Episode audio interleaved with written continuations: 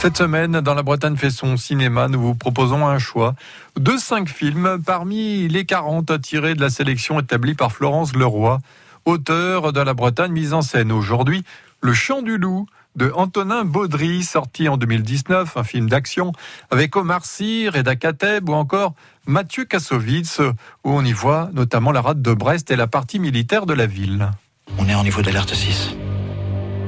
Vous passez commandant de sous-marin nucléaire lanceur d'engin. Vous prenez l'effroyable c'est un pur film de genre, euh, un suspense, un thriller donc qui se passe euh, dans le monde des sous-marins nucléaires français, le temps d'une crise diplomatique, euh, d'une mission plutôt dangereuse dans laquelle sont, embarqués entre autres dans, des rôles de vice-amiraux ou de capitaine Mathieu Kassovitz, Reda Kateb, Omar Sy, et puis un jeune sous-marinier spécialisé dans l'analyse acoustique qui est joué lui par François Civil et que l'on surnomme l'oreille d'or parce qu'il est chargé de reconnaître les sons provenant des, fonds sous-marins. En gros, il est chargé de distinguer euh, euh, le son que fait un gros cachalot et le son d'un sous-marin ennemi, ce qui, euh, vous me l'accorderez, n'est pas sans intérêt.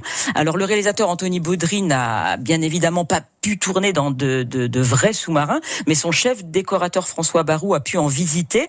Et donc, en fait, les, les, les, intérieurs des sous-marins ont été reconstitués en, en studio, les postes de commandement, les coursives, etc. Et même si les intérieurs ont été reconstitués en studio, Anthony Baudry a tout de même pu euh, filmer euh, de vrais sous-marins au moment où ils étaient en exercice. On en voit notamment dans dans le Goulet, dans toute la sur toute la rade euh, de Brest. Et ça, ce sont des, des, images assez uniques. Il a notamment pu filmer un sous-marin qui faisait une sortie d'urgence. Une sortie d'urgence, c'est quand le sous-marin remonte très vite par opposition à la manière dont les sous-marins remontent habituellement, c'est-à-dire très lentement.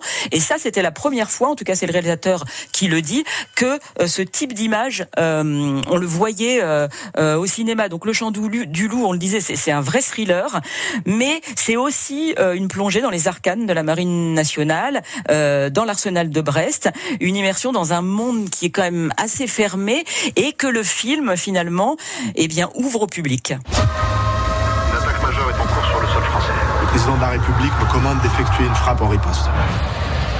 Demain, on terminera l'été de la Bretagne fait son cinéma avec un film culte des années 70, Les Galettes de Pont-Aven.